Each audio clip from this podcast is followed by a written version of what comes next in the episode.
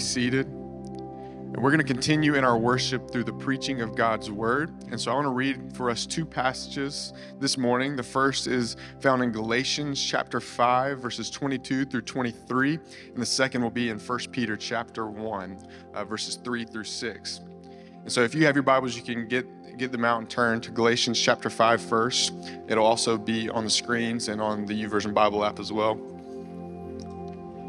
Galatians five, starting in verse twenty-two, it says this: "But the fruit of the Spirit is love, joy, peace, patience, kindness, goodness, faithfulness, gentleness, and self-control. Against such things there is no law." Our second passage is First Peter chapter one, verses three through six, and it says this: "Praise be to the God and Father of our Lord Jesus Christ. In his great mercy, he has given us new birth into a living hope through the resurrection of Jesus Christ from the dead, and into an inheritance that can never perish, spoil, or fade, kept in heaven for you, who through faith are shielded by God's power until the coming of the salvation that is ready to be revealed in the last time. In this you greatly rejoice, though now for a little while you may have had to suffer in grief in all kinds of trials." If you will, bow with me in prayer. Father, we thank you that in you we do have a living hope. Lord, that we face all kinds of trials and grief and pain in this life, but we we hold tightly to the hope that we have in you. And in that hope, in you, the living God, we are able to rejoice. So Lord, please be with Pastor Kevin as he faithfully preaches your word. Lord, give him clarity. And Lord, for us, Lord, I pray that we have, would have hearts that are receptive to your word, that your Holy Spirit would use your word to shape us and conform us to the image of Jesus, and that we would leave here abounding in joy.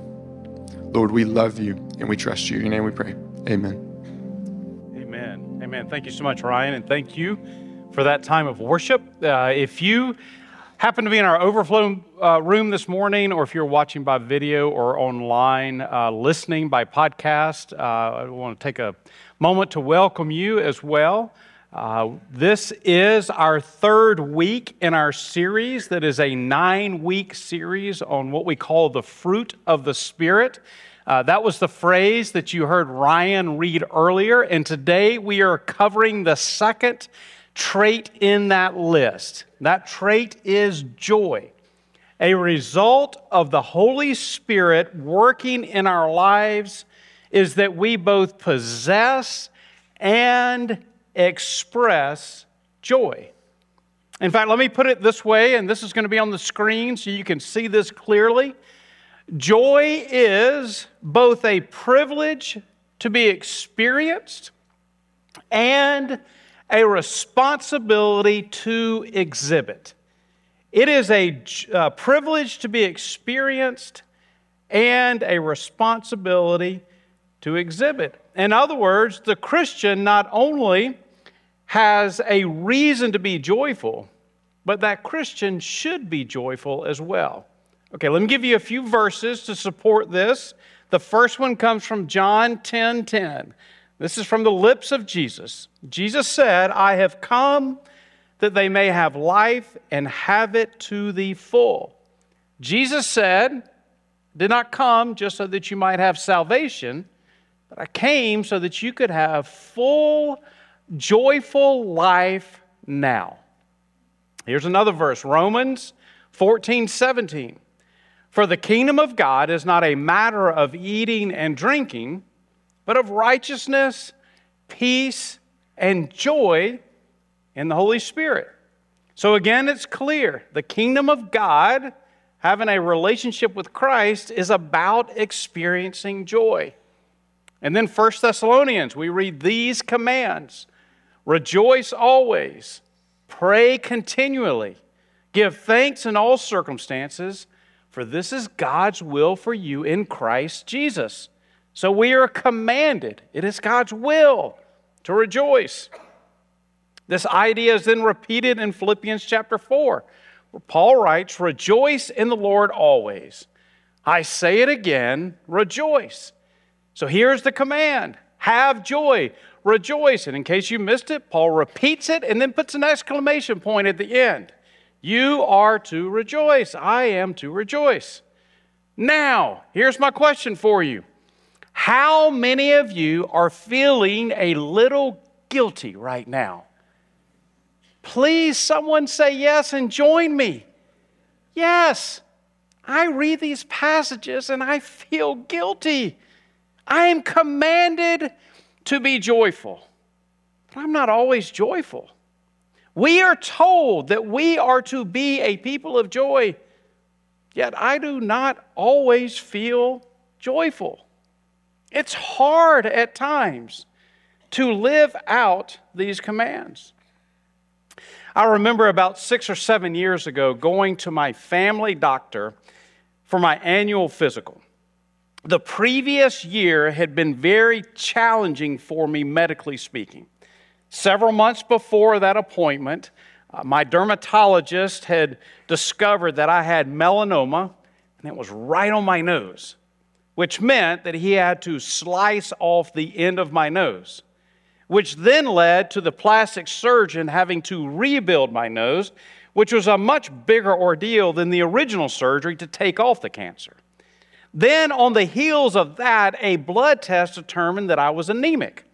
And so that then led to all kinds of tests to figure out why I was anemic. And after all of this poking and prodding, they finally figured out that I have celiac disease, which did explain why I would feel like I had the flu every time I would eat a biscuit. After all of that, I had this annual physical, and I sat down with my doctor, and I began to explain all those things that had happened in the previous months. And he sat there on the stool with his laptop on the counter, just typing away, updating all of the medical history. And I finally finished, and he kept typing and kept typing. And then he stopped, and he looked over his laptop at me, and he let out this big sigh, and he said, "Well, other than that, Missus Lincoln, how was the play?" Sometimes life is like that, right? I mean, I could sit down with some of you in here right now, and you could begin to go through a list of all the challenges that you're facing. And maybe it's just a season, or maybe it's been that way for a while. It could be a health issue, or maybe it's a financial issue, and it is a real struggle that every day weighs you down. Or a relationship issue, a marriage that's in trouble. And every day you are faced with this reality. And you could get to the end of telling me everything that's going on in your life right now, and I might very well say, "Well, other than that, Missus Lincoln, how was the play?" I would acknowledge what you're facing is tough. It's not easy at all. And yet, if you are a follower of Christ, we are supposed to experience joy and display joy, even in difficult circumstances. How do we do that? Well, let me just first of all acknowledge it's not easy. And I am certainly no expert in this. However, this morning what I want to do is to look at what the Bible says is a pathway to joy. Even in the midst of difficult circumstances, even in the midst of situations that are less than ideal, the Bible says that you and I are to fight for joy. That there are things that we can do to experience joy regardless of what is happening in our lives. So if you've got your message map with you, you can see these uh, notes on there. Uh, the first that we will look at are two common stumbling blocks to joy. Now, the first one is, and you can fill this in, the first stumbling block to joy is sin. Simply put, our sin will steal our joy. Now, this passage that we're going to read comes from a story in the life of King David.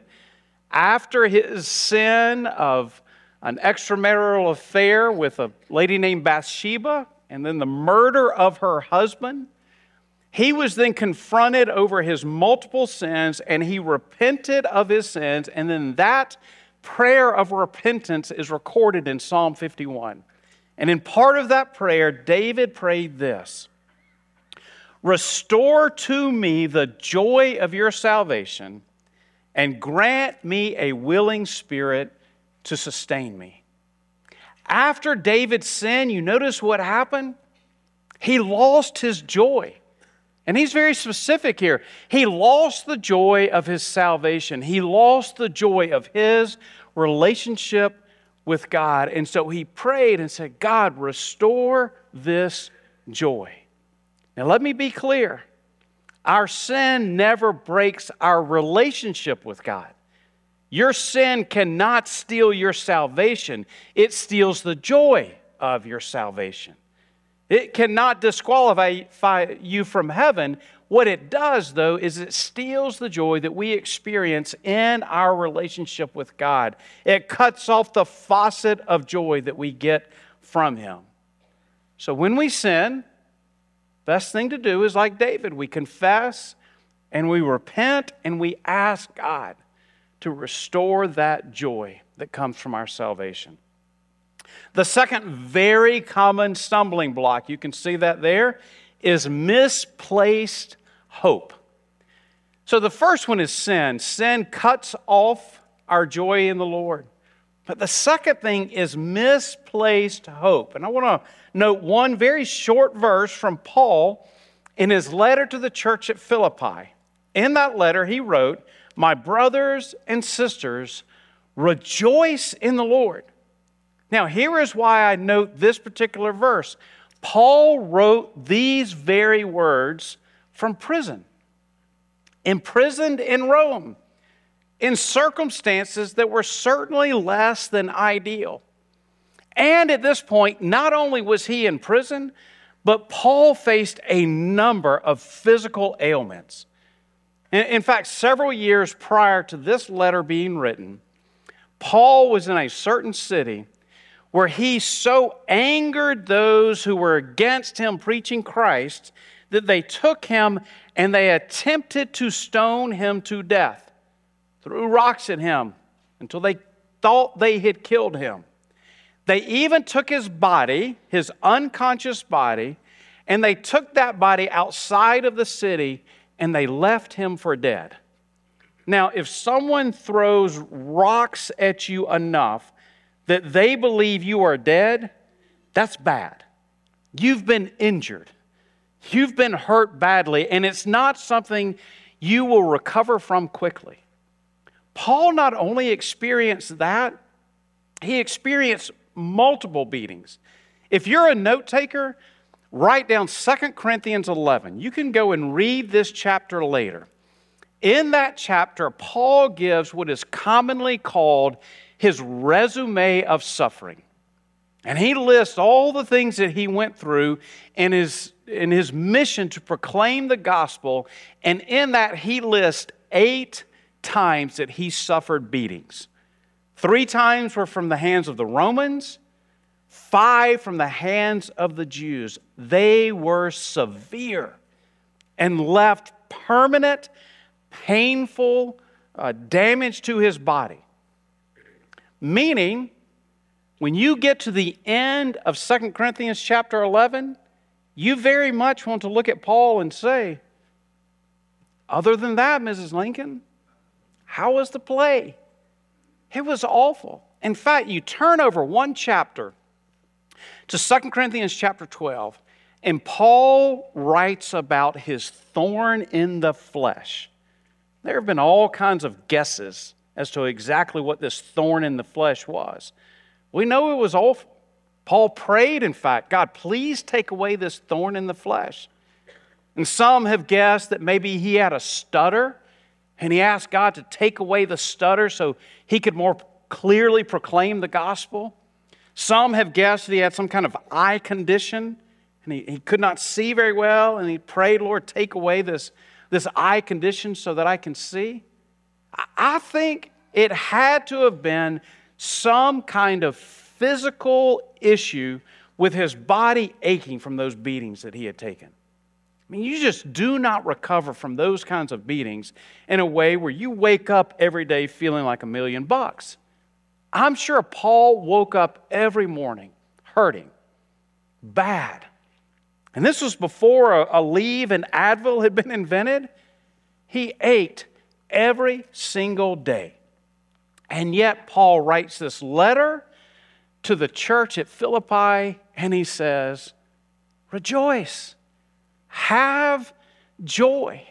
It is amazing that he was able to write this. He wasn't doing well financially. He had lost his freedom. He was in prison. He was suffering physically, and yet Paul was able to say to the Philippians, in the midst of all of this, I still have joy. Why? It's because the foundation of Paul's joy was not based in his circumstances.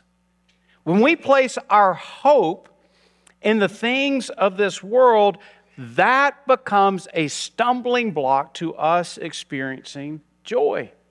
When our circumstances are less than ideal, when we do not get what we want, when life is not going our way, then our joy will be stolen if we have placed our hope in the things of this world. So those are two stumbling blocks to joy. Now let's look at stepping stones to joy. So you can see the first one there on your message map. The first stepping stone is acknowledge my own inability to create joy. Acknowledge that I cannot be the creator of my own joy.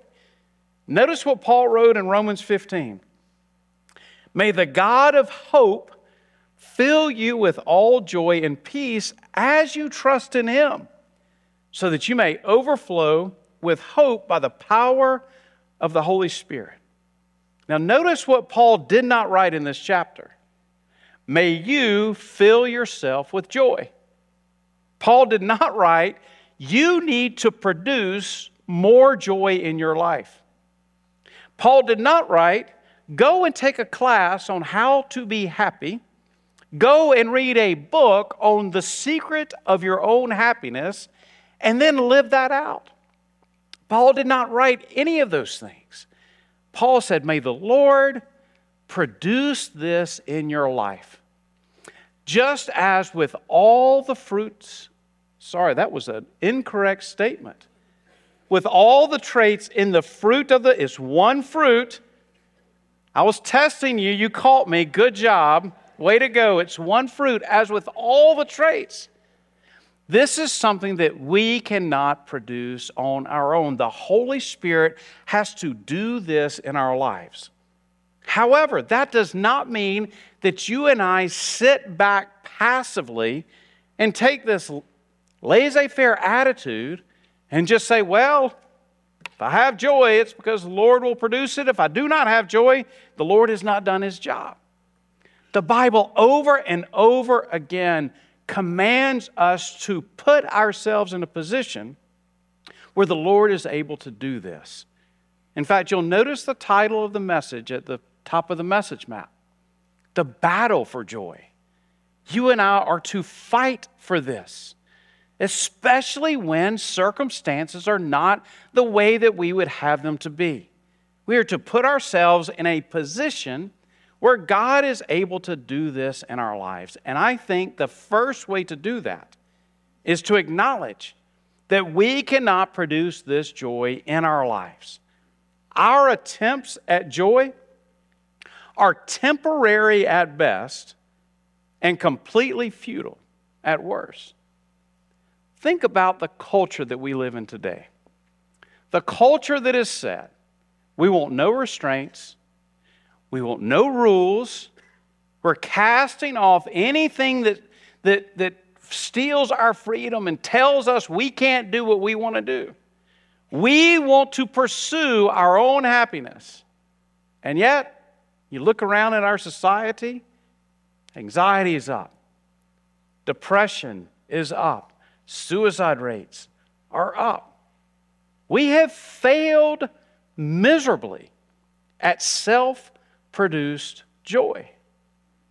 The Christian acknowledges that true joy only comes from the Lord. Here's the second thing, the second stepping stone. Immerse myself in Scripture. I want you to notice this beautiful verse from the Old Testament. It's what Jeremiah wrote. Talking to the Lord, when your words came, I ate them. They were my joy and my heart's delight. I love this image that Jeremiah painted. He did not just read God's word and move on. Notice what he said. He took it in, he savored each bite, and the result was it brought joy to his heart. I did not get permission for this illustration, so I am going to go ahead and apologize now. If you've been around Northway for a while, uh, you know David and Amanda Hightower. David, for years, cooked for our men's dinners. And the pinnacle of those dinners was his peach cobbler. Amazing peach cobbler. Every time for dessert, he would have this peach cobbler that, as they say, would make you slap your grandma. Now, I don't know why they say that. I have never eaten any food that's made me want to slap anyone. But that's what they say.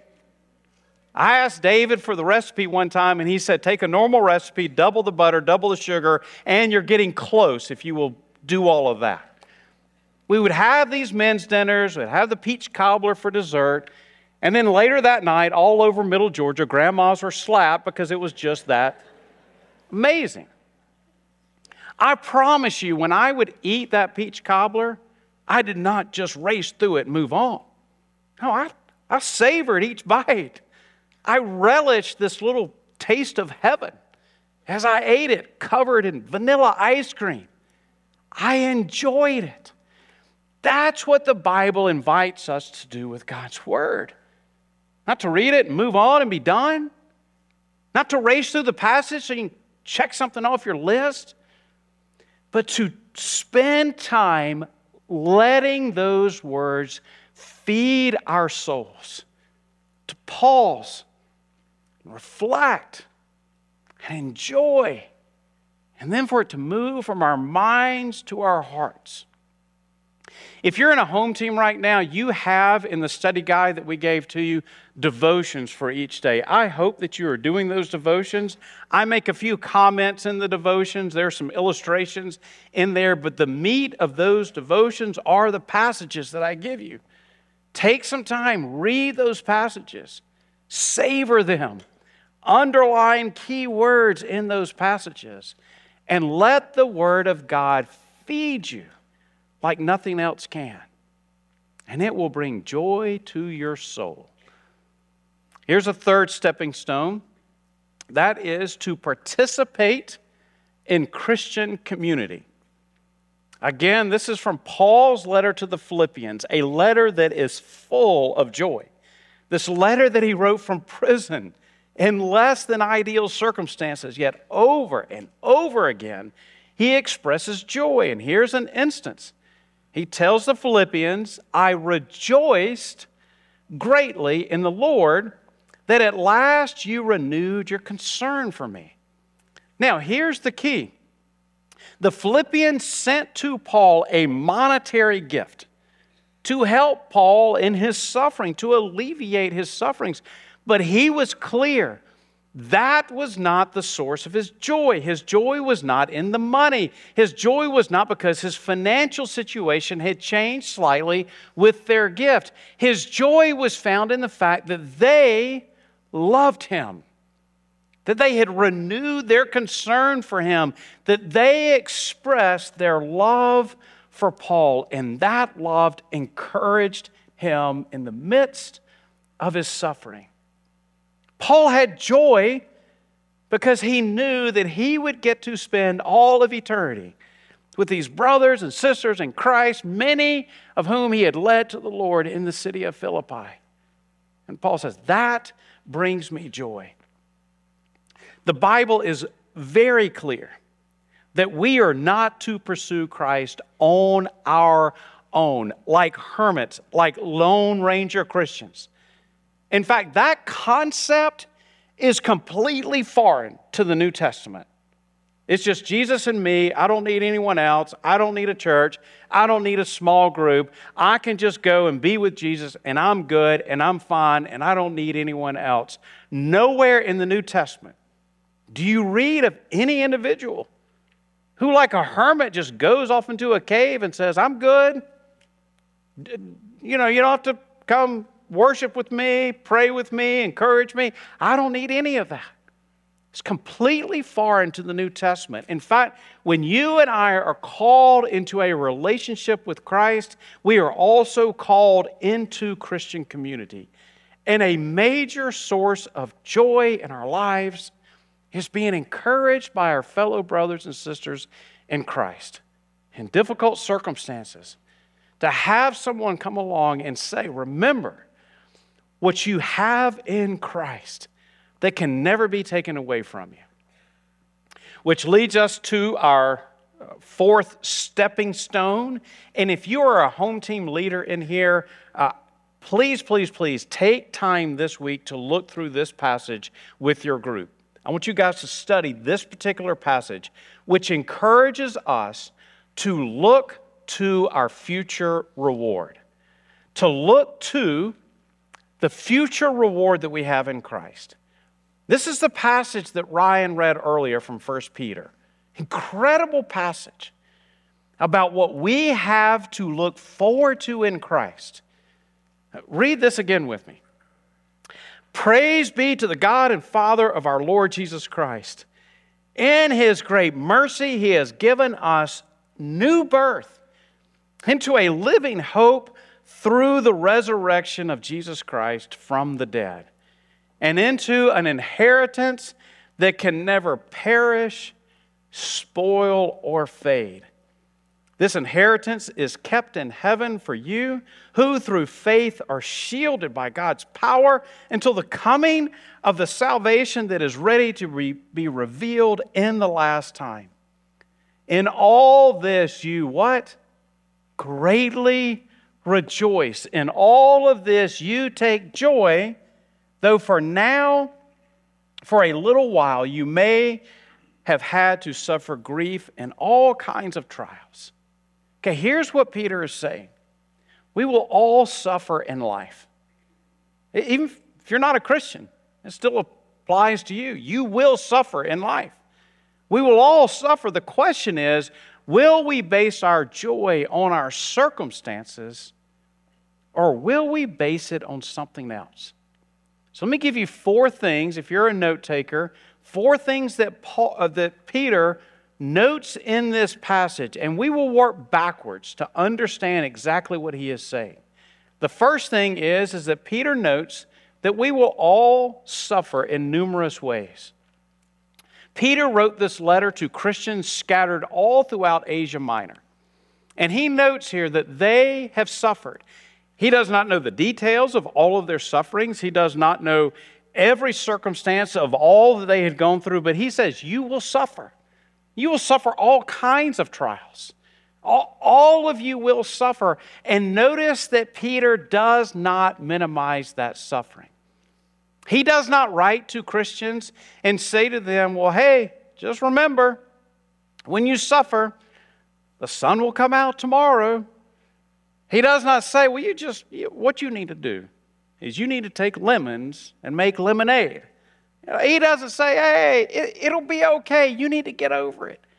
He does not give any kind of trite, sort of trivial advice to those Christians. He acknowledges, this is hard. You will suffer. You will face very difficult circumstances. Peter in no way minimizes that. However, here's what he says. Number two, even though we suffer, we have reason to rejoice. Even in our most difficult circumstances. There is a reason that we have to rejoice. In other words, for the Christian, our external circumstances do not determine our level of joy. Why? Why is it that we can have unchangeable joy even in suffering? That leads us to the third point of Peter, which is we rejoice because we have a future hope. We rejoice because of what we know that we have waiting for us in the future. And notice what Peter says. You can underline these words in the passage. This is a hope that will never perish, spoil, or fade. Regardless of what happens, it will not change. Regardless of who is elected this year, it will not change. Regardless of what happens with the stock market, it will not change. Regardless of anything that you can imagine, this inheritance will never perish, spoil, or fade. Meaning, in the midst of our most difficult circumstances, there is still a reason to rejoice because of what waits for us in the future. Years ago, when I was living in Charlotte, I and a buddy decided to go to California and run in a marathon. It was in Huntington Beach, just outside of Los Angeles, and we actually had a buddy who uh, had moved to California, to Los Angeles, uh, just a few months before with his wife, and it just happened to be that that was the day of the Super Bowl that we were running this particular marathon, and it just happened to be that the Carolina Panthers were playing in the Super Bowl that year. And so we made plans to go out and run the marathon. We called this buddy and said, hey, we're going to be there. We're running this marathon. He said, great, here's what you guys need to do. You run the marathon. Once you're done, go to the hotel, get showered, come on over to our house. We, my wife will cook for you. You guys can watch the Super Bowl. In fact, you can just lay on the couch. You can lay on the floor. We'll serve you. We know you're going to be exhausted. We will make it great. You guys just come over and we will, we'll have a great time. And so the morning of the marathon came, started at like eight o'clock that morning, started the race, and for the next nearly four hours of my life, I suffered. All kinds of suffering. I went up those hills and the mountains of the cliffs right off, right off of the beach. But I made it through that suffering in part. Why? Because I knew what I had to look forward to that afternoon.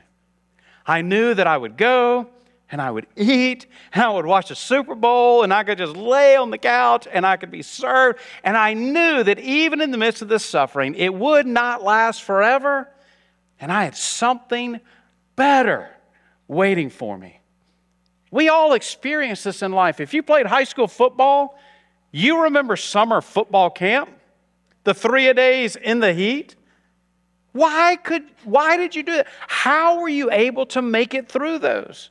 Because you knew it would not last forever, and you had something to look forward to, playing on Friday night. You're studying for a test. How, how can you make it through the suffering of studying for the test? Because you know it's not forever, and you know there's a reward that's waiting. It's doing well on the test. We see this in all of life, and we see that in our spiritual lives. That God promises us that this suffering will not last forever, and there is a great reward that waits. Now, here's the last one, and this last point is key. This hope, this hope that we have that can never perish, spoil, or fade is a living hope. Notice that Peter did not write, you can have hope in the midst of difficult circumstances because this might happen. Peter did not say, well, you know, maybe, possibly, maybe, perhaps, I don't know, there's a better day that's coming. Peter did not write that. Peter wrote that you can have assurance because this is a living hope, and living is the key word there. Peter had seen the resurrected Jesus. Peter, along with hundreds of other disciples, had witnessed the Jesus who had died on the cross and was dead, dead, dead, buried in a tomb, and then raised to life, so that Peter was able to write, it is a living hope. It is not the kind of hope that is a want or a wish, a desire, or a maybe. Rather, it is a hope that is a sure-fire promise. And Peter, in this letter to Christians scattered throughout the Roman Empire who were suffering for their faith, and they were suffering because life is sometimes just hard, he was able to say to them, this will not last forever. There is a hope that is a living hope that will never change. It is an inheritance that is waiting for you. If you've been around Northway for a while, you know that Katie and I lived in Rome, Italy before we came here to Northway in two thousand seven. We lived in a neighborhood there called Trastevere. Uh, Tras in Italian means across. Uh, Tevere is what the Italians call the Tiber River that runs through Rome.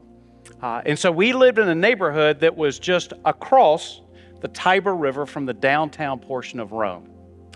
According to church history, Peter eventually made his way to Rome, and in that neighborhood, Trastevere, is where he planted the church that became a very successful church.